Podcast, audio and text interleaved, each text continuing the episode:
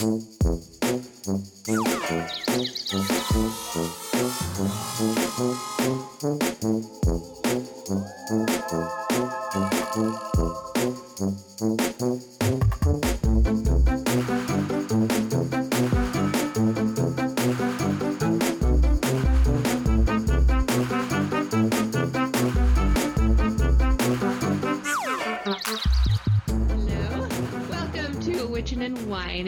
My name is Miranda, your resident witch. And I am Christal, your resident wino. um, today we have a really fun episode for you, and we're talking about past lives. I'm wondering how many of you guys believe in past lives or have had experiences with your children or other people's children. So, do you believe in past lives? Did you, um, growing up in a coven, discuss the belief of past lives? You know what? I believe in past lives, definitely. and growing up in the coven, um, you know, we were told that we get to decide what happens to us after we die. Like we could decide if we want to be reborn. We can decide if we want to be like, I don't know, a, a spirit guide or want to go to heaven, cool beans. Like we were able to just make that choice. Could I be a So, cat? I'm a, I'm sure you could. I would totally be a cat. I probably was a cat. How much I love napping and just sleeping in the sun. Mm. but yeah, so I definitely believe in past lives, and tonight I'm going to share with you um, a story of my son describing a past life of his. And it was crazy because he told me this when he was around like four years old. So I can't Ooh, wait for you to hear that. yeah. And I did get permission from my son to tell the story. I did ask him because he's eight now and he does have autonomy. Um, and he said, yep, I could share it. So And he's the sweetest little boy on the planet. I know. oh my goodness. Okay. Uh, I, so I guess I will start us off. Um, I've got two stories to share, and we are educated women.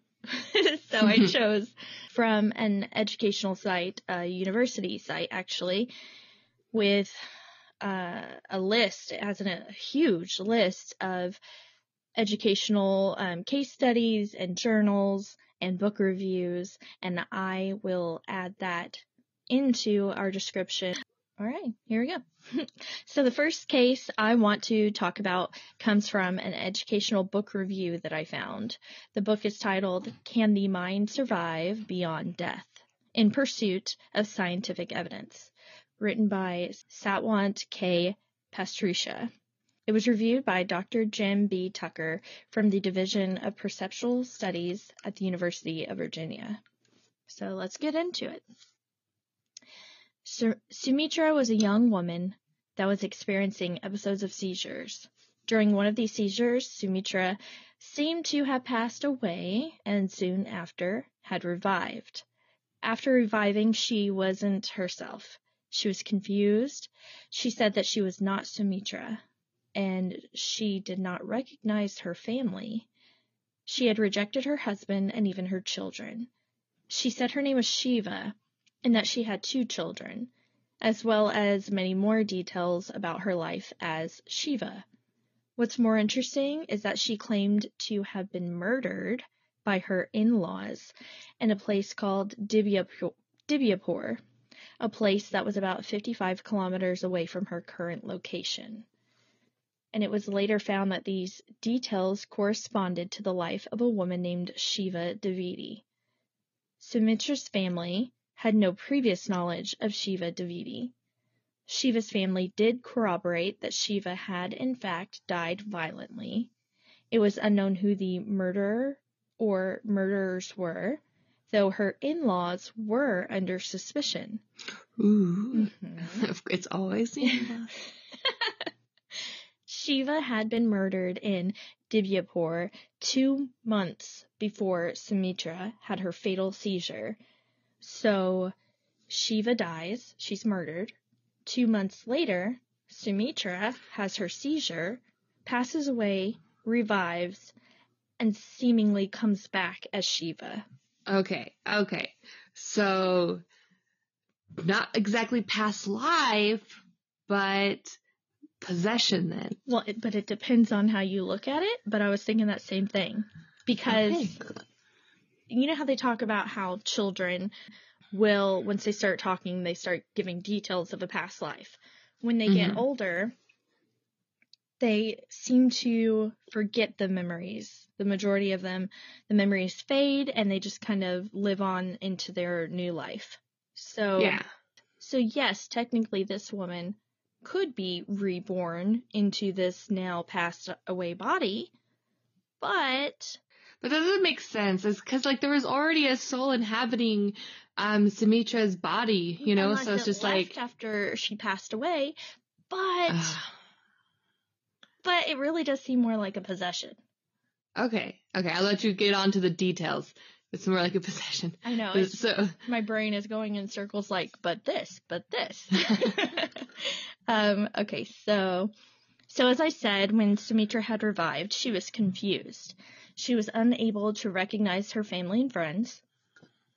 However, when she was presented with photos of Shiva's family, and when she later came face to face with other members of Shiva's family, she had correctly recognized 23 of them. without ever having met them. Right, right, and uh, couldn't even recognize her own family and friends. Ugh. Uh, Sumitra's behavior also changed when she recognized herself as Shiva, the Shiva woman. She changed from, quote, that of a simple village girl to that of a moderately well educated woman of higher castes and more urban manners who could now read and write Hindi fluently. That, that boggles my mind. Yeah, I mean, if she didn't know reading and writing, if she didn't know how to read and write in Hindi before, then yeah, definitely. Yeah. Um, and these these changes in her memory and her behavior continued um, until two years after this investigation ended. So it eventually faded. So if it was a possession case, maybe Shiva finally left her, or is it more of a past life case, like with the children, over time the memories are forgotten and then you just live in live on in your now life. So I guess the question would be, did she start remembering her um, stuff from her life before the seizure? Yeah. um, well, to give you an idea of this investigation, here is a brief explanation of how it was handled. Pasricha, the one that wrote this book, um, began that investigation a month after Sumitra first met a member of the Shiva, of Shiva's family, Shiva's father. She and Stevenson ultimately interviewed 24 members of the two families along with 29 other individuals for background information. So, unless the case is an elaborate fraud perpetuated by a large number of people for no apparent purpose, Pasricha and Stevenson certainly seem to have documented a case of possession. Of this they write, although we do not dogmatically assert that this is the correct interpretation of this case, we believe much of the evidence makes it the most plausible one. And that's the first story. Yeah, I I do kind of feel like maybe it was possession or but like I could see okay in this book that I just finished reading that has a lot to do with this kind of theory, you know, um What's this ah, I'm not gonna no because somebody might be reading the book. I'm not gonna spoil it. but, but I'm just I going to read the book. um, but whenever the soul was in the wrong body, like they had their memories of being their their former selves, but they were also able to access the memories of the body they were inhabiting because it's like there in their brain, you know, it's like mapped out there, but it was harder for them to access. So maybe it is possible that you know the the Shiva soul is still in um in Sumitra's body but, it's that now makes me very, very curious about what this book you're discussing is about. I'll send it to you later and Yes, you can listen to it on Definitely. I want to download it. I have to download it. um but yeah so it's like either that or Shiva's soul just decided uh, like got too weak because it wasn't in its own body you know and just kind of poofed but then also, okay, also another question would be, would Sumitra remember what happened between the seizure and the point whenever she stopped remembering that she was Shiva? You know what I mean? Like, was there a memory gap? Was there, like, there's so many questions. You know what my biggest question for this whole thing is? Hmm. Did the in-laws do it? I'm like, wow. mystery. Were they arrested? Were they convicted? What happened? maybe she maybe. left because they were finally, you know, justice was served. I don't know. Hey, maybe. Maybe she helped bring them down. I wish they had added that to the case study. Mm-hmm. I feel like it's important. They were, they were just focusing on like whether or not they had scientific data to prove, you know, what right. happens after we die. Ugh. Ugh. All right. The second case I want to bring to your attention is of Kathy Luke and her son James. And it comes from Children's of Past Life Memories and Healing by Carol Bowman. So, Kathy was a single teenage mother when she gave birth to James in March of 1978. When James was 16 months old, he was diagnosed with neuroblastoma, which is a malignant tumor composed of neuroblasts and mo- most commonly in the adrenal gland. By April of 1980, so about the age of two, he had 17 tumors in his left mm. leg and a large tumor behind his left eye that Poor caused baby. opaqueness and blindness in that eye. He also had a tumor behind his right ear and while he's in the hospital, an IV was inserted into the right side of his neck and it had left a linear surgical scar. After being hospitalized for some time, Kathy was informed to take her son home as there was nothing else that could be done for the toddler, and mm. eventually he passed away. It's heartbreaking.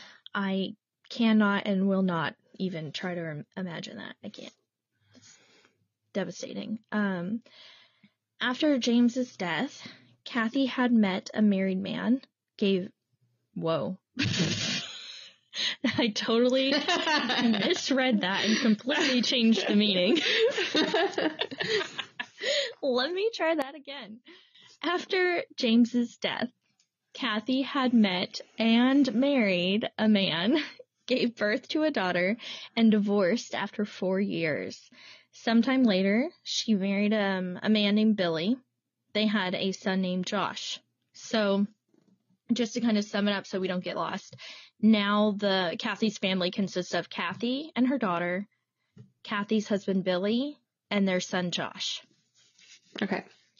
So fast forward to 1992, 12 years after Kathy's first boy passed away.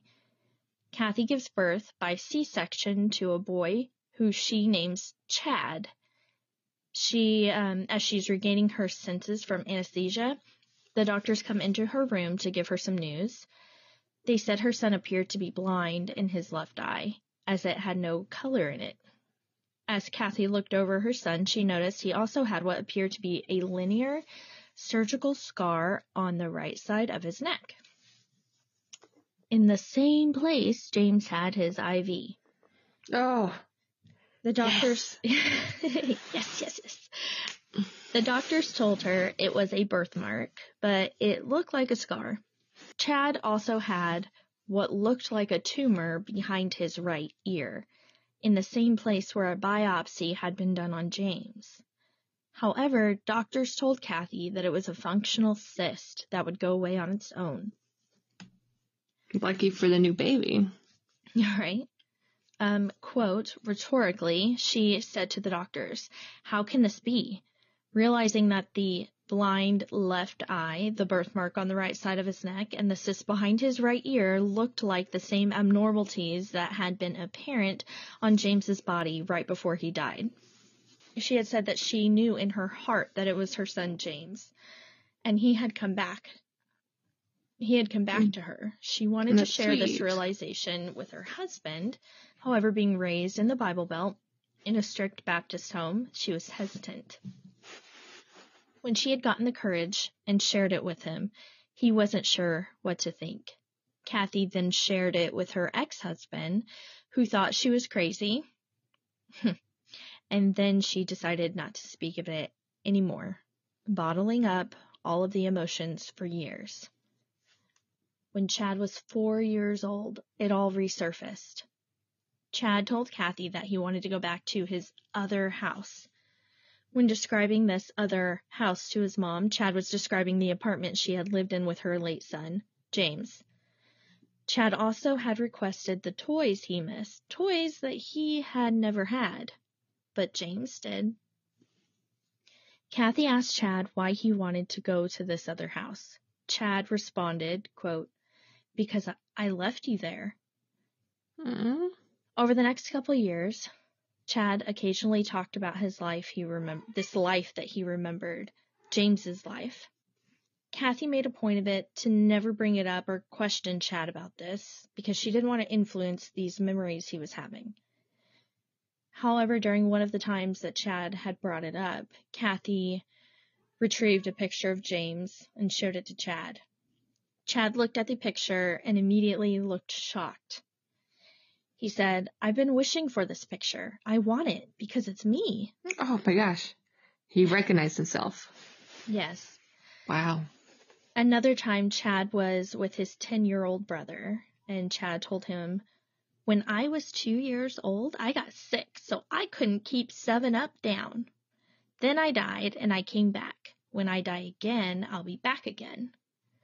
Chad's brother ran out of the room. okay. And Kathy said that no one had known about the 7 Up. If you remember, um, Kathy was a single, she was a single mother, and she had no other children when James passed away, so no one else could have been around right. to have known about the Seven Up. Yeah, that's right. It was about this time that Kathy found Carol Bowman's book in a bookstore and had reached out to her. They regularly talked on the phone for the next year and a half. Bowman states, quote, Kathy reported each new statement Chad made about James's life. I also asked if she'd be willing to meet with Dr. Stevenson. I knew he would relish the opportunity to investigate such an intriguing multiple birthmarks case in the U.S.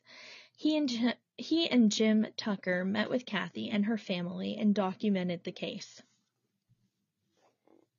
Bowman and Kathy discussed many possible reasons why a soul might return, such as strong bonds of love tying them together, or even that the deceased might feel they are needed and Bowman states, quote, We also discussed the possibility that the blindness in Chad's eye, which had no physiological basis, might be healed if Kathy talked to Chad and explained to him that she knew he was back and that he was now in a new body. It had worked in other cases. It was certainly worth a try and couldn't do any harm. Oh wait, so you're saying that the eye that this um that Chad was born with there's no physiological reason for him to be blind. So like he right. could see out of it if he, I guess, wanted to. They they could not find any physiological oh, reason for okay. for why he had no coloring and no sight in that eye. Okay. And she was telling him, telling the mother, Kathy, you know, maybe if you could just say yes, um, you were this other person. Yes, you're you are in a new body perhaps it could help that um, disability or that that issue, the physical issue he was having, because it's worked in other cases. Um, the fact that she says it couldn't do any harm, that I question, um, because I feel like put I if it's if this is what's going on and it is helpful, then yay, fantastic. But if it just happens to not be the case and you're saying this to a child, what kind of mental mental or emotional damage are you doing? Yeah, it almost seems like, I don't know, it might confuse them or might make them have anxiety or question. I don't know. Like, or that's a really tough. something else. They have huge yeah. imaginations. Yeah, that's true. Or like give them like an anecdotal story about like another little kid and let them make their own conclusions. Yeah. You know, I mean, that might be a little better. yeah, I don't know. It's a it's a hard thing to figure out what to do. I'm excited to know what she did though. What'd she do? Yeah. Oh, okay. yeah. Back to yeah. Just tell me. Just tell me. Kathy took months before she gained the courage needed to talk to Chad. Kathy reported one uh, quote, one evening I set Chad down on my lap and I said, I don't know everything, but I know you were here before you were I know you were here before and you were a very sick little boy. Then you had to go away so you could come back in a healthy body. Chad just sat and listened to me as I spoke. Then his eyebrows lifted, his face lit up, and he chirped, I know. And then he ran off to play. That's all there was to it. End quote. All right. That was easy for her. right? Two days later. Two days later. Chad ran up to Kathy excitedly and told her that he could see out of his left eye. no way. Oh my god. Kathy and Chad, uh, Kathy had Chad cover his right eye. As Kathy raised her fingers, Chad was able to correctly identify the number she was holding up. Kathy, Oh I mean, he God. was completely blind in this eye. Yeah. Kathy took Chad to an ophthalmologist for testing, and the doctor noted that there was improvement. Uh, when later speaking to Bowman, Kathy said, quote, I pray that both our souls continue healing. My ultimate desire is for Chad's soul to be at peace. In order for that to happen, there has to be closure on the past for both of us. If he felt guilty about leaving me or needed to know how sad I was when he died, he now knows I'm okay and he's loved. It seems that healing the soul is like reading a book slowly. You finish one chapter at a time. End quote. and That's sweet. we've reached the end of this case study, but I'm going to leave you with one last thought.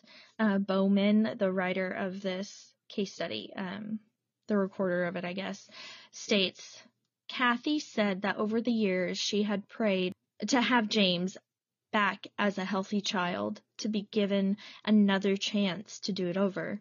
But now that she knew that this was real and that James's soul was back, she felt her prayers had been answered, but not in the way that she could have thought possible. This was a true miracle. End quote. Wow. Yeah. That definitely gives you goosebumps and makes you uh, consider. Yeah. Yeah. Um, and these are just like two of hundreds, if not thousands, of cases out there across the planet. So, I love that it's in like an educational study, you know, journal. Uh, yeah, I Uh, found an entire list of them, tons of them. Um, and these are like actual doctors. And I mean, how are you gonna argue that? Honestly, it's kind of hard. You you know, they're just reporting what their findings are. Right. I mean, that's science. You got to start, you know, observation and and recording, record keeping, and you record in any way you know how until you know differently. Yeah. Wow. So I'll I'll put those down with the other sources in our um, you know, Description. yep, that one. um, all right. So, like I said, my story is something based off of my son, and I just wanted to add a little bit of um, tidbit of, I guess, my own personal past life before um, that kind of connects to what I was talking about last week. That you know when I had that experience with my grandma. Yeah. Um, so I'll start off with that. Um, you remember how I was talking about I, I had a tarot reading, like a past life tarot reading with somebody, and then that person's one who told me that my grandma was reborn. yes. so um, interesting. Yeah. So I had this weird feeling. I don't know how to explain it, but like this weird feeling. I was like, I bet you that I was my mom's parent in a past life. Like it just has to be it because I'm always feeling, I'm always feeling like I'm taking care of my mom. Like I'm responsible for her, like emotional well-being. Um, I mean, not so much anymore. The older, you know, I'm getting because I'm 30 now and she's like what 45, I think. So you know, she's a big girl now. But like growing up, I felt like I was responsible for her. Like I didn't have friends in high school because I always felt like I had to be around with my mom. Like I wanted to spend time with my mom to make sure that she was okay emotionally, make sure she was okay physically because, you know, my dad was um like not very nice. Um and I'm I've always had this feeling like I bet you I've been taking care of her for a long time. I just know it. Um, so anyway, when I had that past life reading, this woman told me that in my past life, I was my mother's father. I was like, I knew it. yes. I was like, I knew it. I knew it. Um, she also told me that I was a, mu- a music teacher in my past life, which again makes sense because oh. I'm very musically inclined in this and life. You teach. Yes, and I'm a teacher in this life as well. Um, so I thought that was interesting. And she said that um, it was somewhere in France, but didn't really have a lot of details. Oh, man. And I was always drawn to French. Like in high school, I took French instead of high, um, instead of Spanish. And so did I. You know, yeah.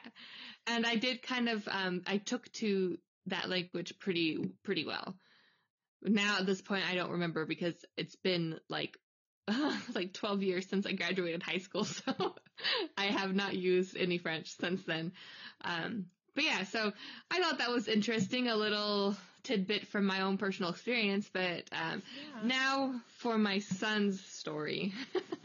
um, so when my, my, son was about four years old, we were playing outside um, in the front yard, and he was just like out of nowhere. He was like, "Hey, mom." Do you think that you can be another person before you're this person? And again, he's like four. And I was like, well, what do you mean by that? He's like, sometimes I feel like I used to be somebody else before I was me. I'm like, okay, what do you mean by that? What a thing for a four year old to say. Yeah. And he's like, I, was, I asked him, I was like, what do you mean? He's like, sometimes I have memories of being a girl. And that's when he started to tell me um, about his past life as a girl. And he only remembers, he only has like one memory. He doesn't have like all these details of, you know, a full life or anything like that. But um, so he said that he remembered his name and that his name was Sanoke. Um, I don't know about a last name. He didn't remember a last name either, just that he was called Sanoke. Um, he the memory he has was um, he was exploring some places with with some friends, and he remembers taking a selfie with this particular with one particular friend of his, or at this point hers. Um, he was explaining to me that this friend had um, brown skin, and whenever my son says someone has brown skin, that means they're African. Um, so he had brown skin brown skin and he had tall cylinder tall cylinder hair that had a flat top.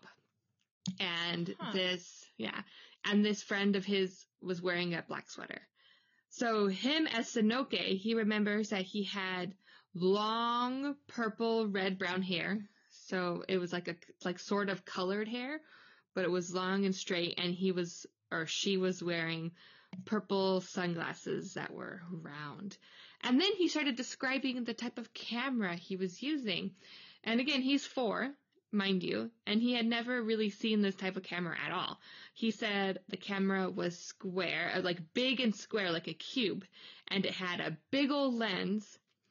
And whenever you took a picture, the picture would spit out like it was sticking its tongue out. Just about to say it's like a Polaroid. Yes, like a Polaroid. Man, my son has never seen a Polaroid like ever at that point, you know? At, what, when was that? The 70s, 80s? That's what I was thinking too, like the 70s. It almost seemed like the 70s. Because, hmm. like, yeah, they were saying that they were exploring a, a grassy field. There was no trees or anything.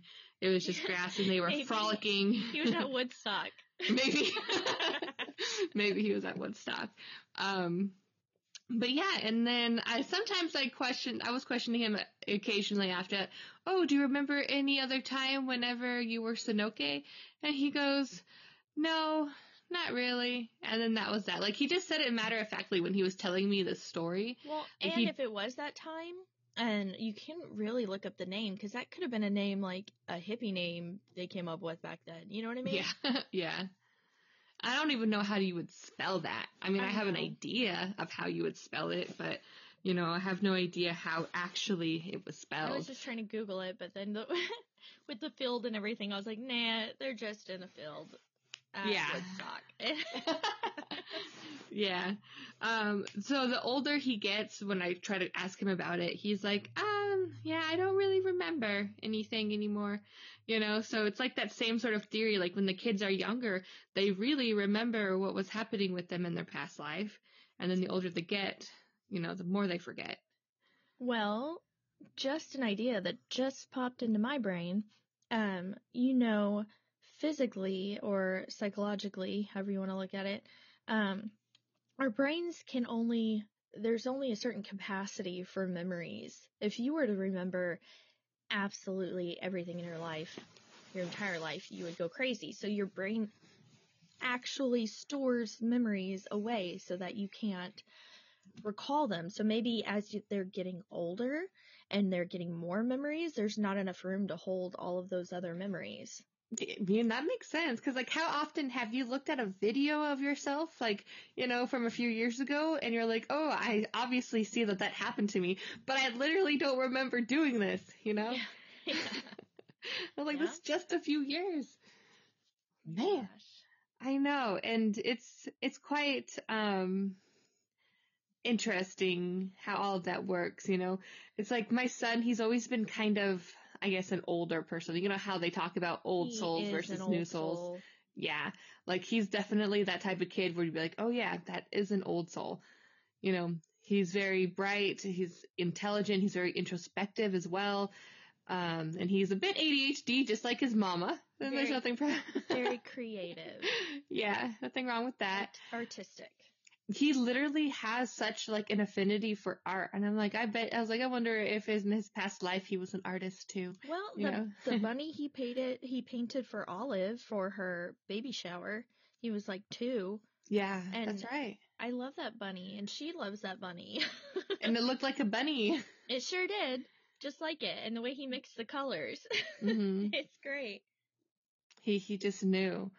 But yeah I just think that I mean I, I, obviously don't have as many details of a story that you brought, and but I loved the stories that you told, and I just wanted to continue on with like those personal um, anecdotes for well, for me. I know that you do tarot, mm-hmm. and I'm thinking you need to learn how to do past life readings. yeah, I, you know what? I think that is something that I have been interested in learning how to do. I've um, I bought a special deck just for that. So really, I did, yeah. um, well, one of these I, days, you're gonna have to give me a reading of some sort. You maybe you can be my first practice. Heck yeah. um, yeah, you know what? I'll tell you what the cards say. Okay. um, you know, and also when we're thinking about past lives and things that like, you know, you connect with or you just know that you can do without ever really practicing. I had that sort of feeling with, um, you know, my husband when I met him. We were mm-hmm. so, so young, you know, 18, 19 years old. And honestly, when I met him, it was just like, a, oh, hello. And that was it. Like there was no like doubt in my mind, in my body that I wasn't going to spend the rest of my life with him. Yeah, you guys and have like was, this yeah. weird beyond spiritual connection. Yeah, like it, and it, it was the same for him too. He was just like, okay, there it is. Like there was never any of that drama. Like I kid you not, we don't fight. And I know some people say like, oh, if you don't fight, you don't care, that sort of thing. And I'm like, no. it's not, it's not like that. It's we have really good communication. Like we know each other, like on a deeper sense, and it's just crazy, you know. Mm-hmm. Um, like I, I, I can't really explain it. I wish everybody could just feel what I what I feel, but and it's like um, you can communicate really well because you've done it for centuries. Exactly. And whenever I was getting that past life reading, I had asked her about Adam and I, and she was like, Oh yeah, you guys have been together for many, many, many lifetimes. And then sometimes I'm the boy and sometimes he's a girl. Sometimes we're the both the same gender, you know? Um, but I do kind of feel like I've been a boy more than I've been a girl. I'm not going to lie. That's why you're so cool. Is that why? Cause no. It, and it's also the same thing too. I like I feel like Adam has been a girl more than he's been a boy. Hmm, Especially when you look at our yeah, like our roles and personalities now in this life. Oh, I'll have know? to post the picture of my oh, what was it? My it was my baby announcement. It, I think it was whenever I found out I was um pregnant with Lila. Oh, and Oh yeah. yes. And you guys were in the announcement and you were Yeah. the you were the Sanderson sisters and he was the blonde one. I know. that was great. That Oh, was great. And you know what? Adam has long hair like that now too. But my husband's hair is like mid back, and my hair is just to my shoulders. So you know, he the reason why the, the drains clog are because of that man's hair. Not exactly because of mine, but I'll yeah, post that picture. yeah, you should. It's a great one. It's pretty glorious. if you would like to share your stories with us, um, be they of past lives, aliens, ghosts, conspiracies, creatures, anything you can think of really, send us your true experiences, witchin and whinin at gmail.com.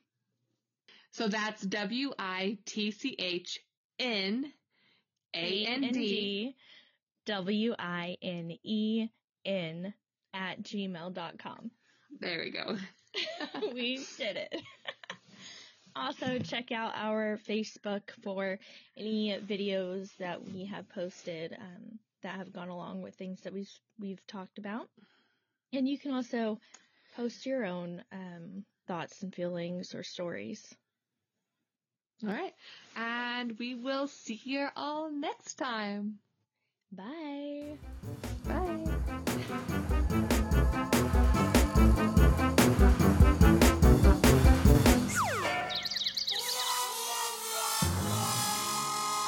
Ooh, spooky.